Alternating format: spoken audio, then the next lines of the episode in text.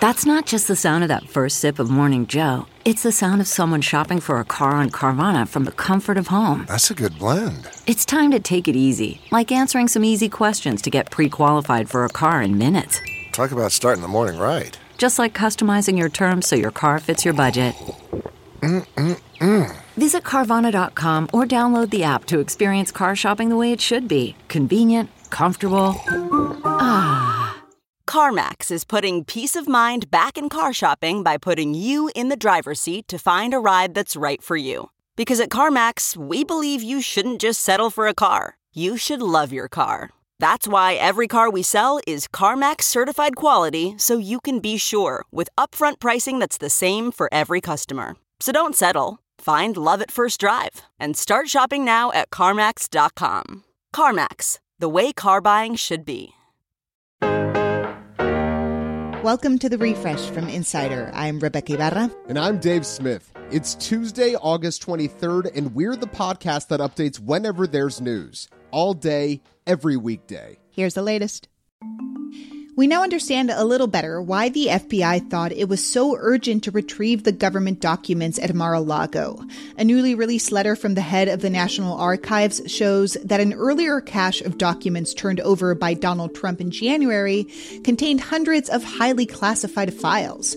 Trump had even tried to keep the FBI from inspecting the documents by claiming executive privilege.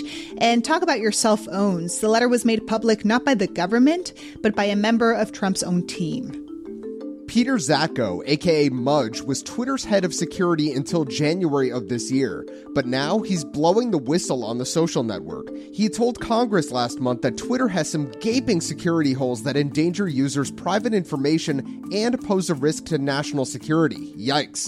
The whistleblower complaint was obtained by CNN and the Washington Post. It paints a picture of a mismanaged company governed by lax oversight where too many employees have access to sensitive information. The complaint also says one or more employees may be working for a foreign intelligence service. 2 men have been found guilty of conspiring to kidnap Michigan Governor Gretchen Whitmer back in 2020. The men were also found guilty of conspiring to obtain a weapon of mass destruction. This was the government's second attempt to secure a conviction after a different jury couldn't decide unanimously back in April, which resulted in a mistrial. 2 other men were previously acquitted and 2 more pleaded guilty. Remember MoviePass, the movie theater subscription service that took the world by storm in 2018? You could see an unlimited number of movies in theaters for a small monthly fee. It felt too good to be true, and it was, because the company quickly went up in flames about a year later. Well, anyway, it's coming back. MoviePass announced it's launching a beta version this fall, and subscriptions will cost between $10 and $30. This time, though, you'll have to sign up for a waitlist and be invited to the service. Yelp is adding a consumer notice to its listings for crisis pregnancy centers. A little explainer. Crisis pregnancy centers are organizations that advertise abortion services like counseling and screenings. However, their purpose is to persuade pregnant people against getting the procedure. So now when they show up on your Yelp search for abortion services, they'll have an automatic disclaimer saying the center you found is not a medical facility. Axios first reported this story.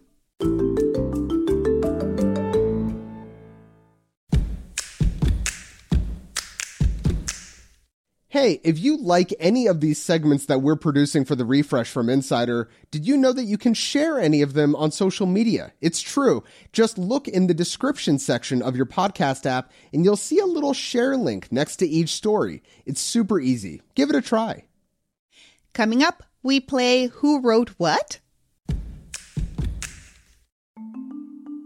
Apple will now let you repair certain MacBooks at home after offering do-it-yourself iPhone repairs earlier this year. But if you're expecting a couple of screwdrivers in the mail, be warned, this repair program is not for the faint of heart. You'll need to buy a bunch of proprietary parts directly from Apple, as well as other tools that you can either buy or rent. And to put that into perspective, the iPhone repair kit was delivered to customers as a 2-part package that weighed about 80 pounds. Attorneys hired to help Donald Trump overturn the 2020 election results shared sensitive election system information with conspiracy theorists, right-wing commentators, and election deniers. That's according to the Washington Post. The attorneys had a Georgia computer company put election systems data from two counties in Georgia and Michigan on a server where they were downloaded dozens of times. Government officials say wrongdoers will be prosecuted. Dozens of dogs in Michigan have died from a new unidentified virus over the past month.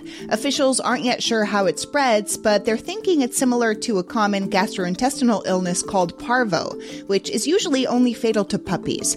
Michigan state veterinarian says we shouldn't panic, but urges owners to make sure your pups are up to date with vaccinations.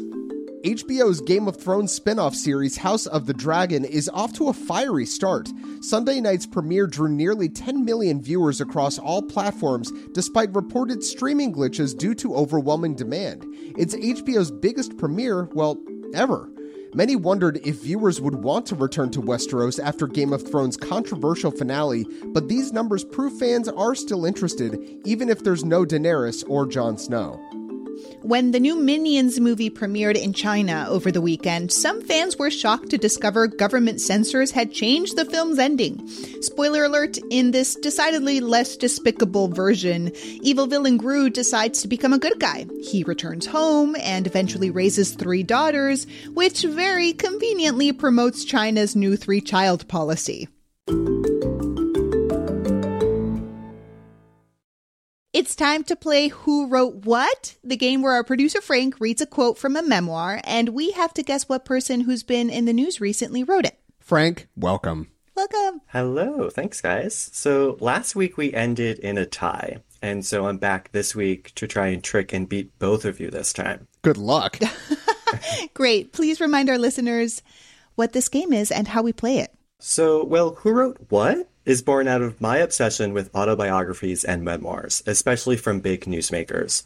So in this game, I'm going to read you an excerpt from a newsworthy person's memoir or biography, and then give you one clue.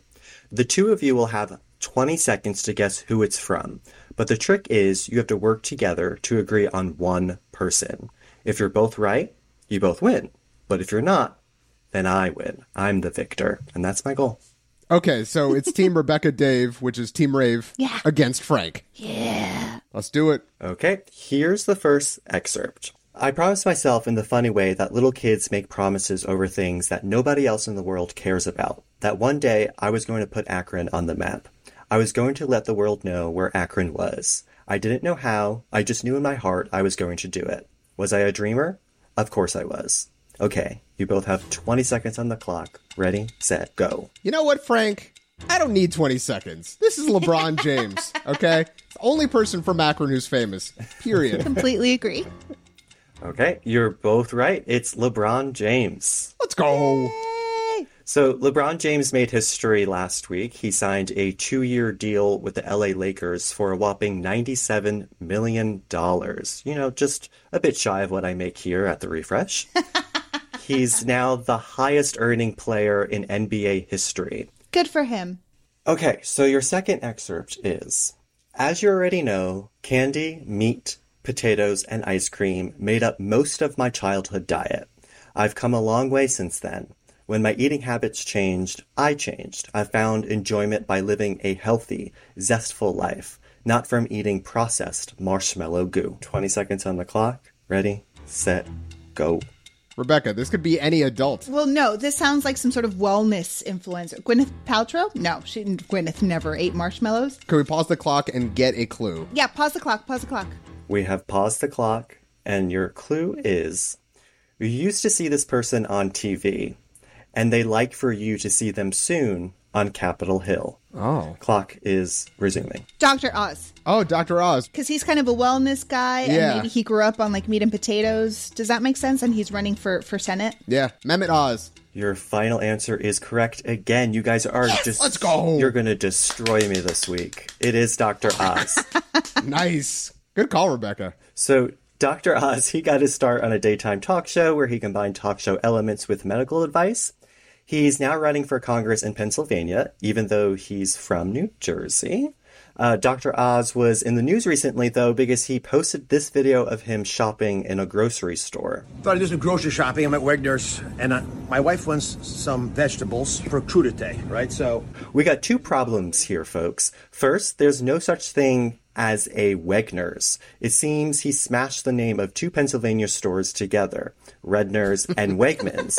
And Dr. Oz's Democratic opponent in the congressional race, John Fetterman, explained the second issue in his own video. In PA, we call this a veggie tray.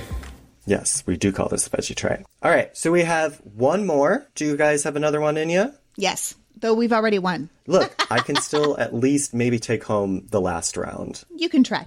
Okay, all right. Here's the final excerpt. I believe that people think I went insane. I do not believe I am insane. I believe I went through a period of my life that was insane, and it lasted 31 years. I was the closeted abuse victim with a burning desire to be a successful actress, writer, and director. And I was Celestia, a spirit being from the fourth dimension, here to teach the world about love. Ready, set, go. Is this Anne Heche? Should we guess or should we ask for a clue? Let's ask for a clue. Stop the clock. And your clue is, this person made headlines in the late 90s for being in a same-sex relationship. Starting the clock, and you have 5 seconds. Anne Heche and Ellen. Yeah. All right, so the final answer. We're going to say Anne Heche. Okay, you guys are correct. If I was a sore loser, I would flip a table. But, you know. Thank God you're not petty, Frank. Thank God. I'm more mature than that. It is Anne Heche. This actress died last week after crashing her car into a house in L.A. Heche started her career on a soap opera called Another World in the 80s, and then took on starring roles in films like Donnie Brasco and the Psycho remake. In Heche's 2001 memoir, Call Me Crazy, she said she endured sexual abuse from her father and talked about her relationship with Ellen DeGeneres. So that means you guys won all three rounds and took this one. Rave, rave, rave, rave, rave. Rave, rave, rave, rave. Ah, yeah. Okay, so I'll be back next time to, you know what, win all three rounds myself. So I'm surprised you're going to come back with your tail between your legs, maybe. Thank you for this, Frank. I love winning. Yes. It's my pleasure letting you guys win.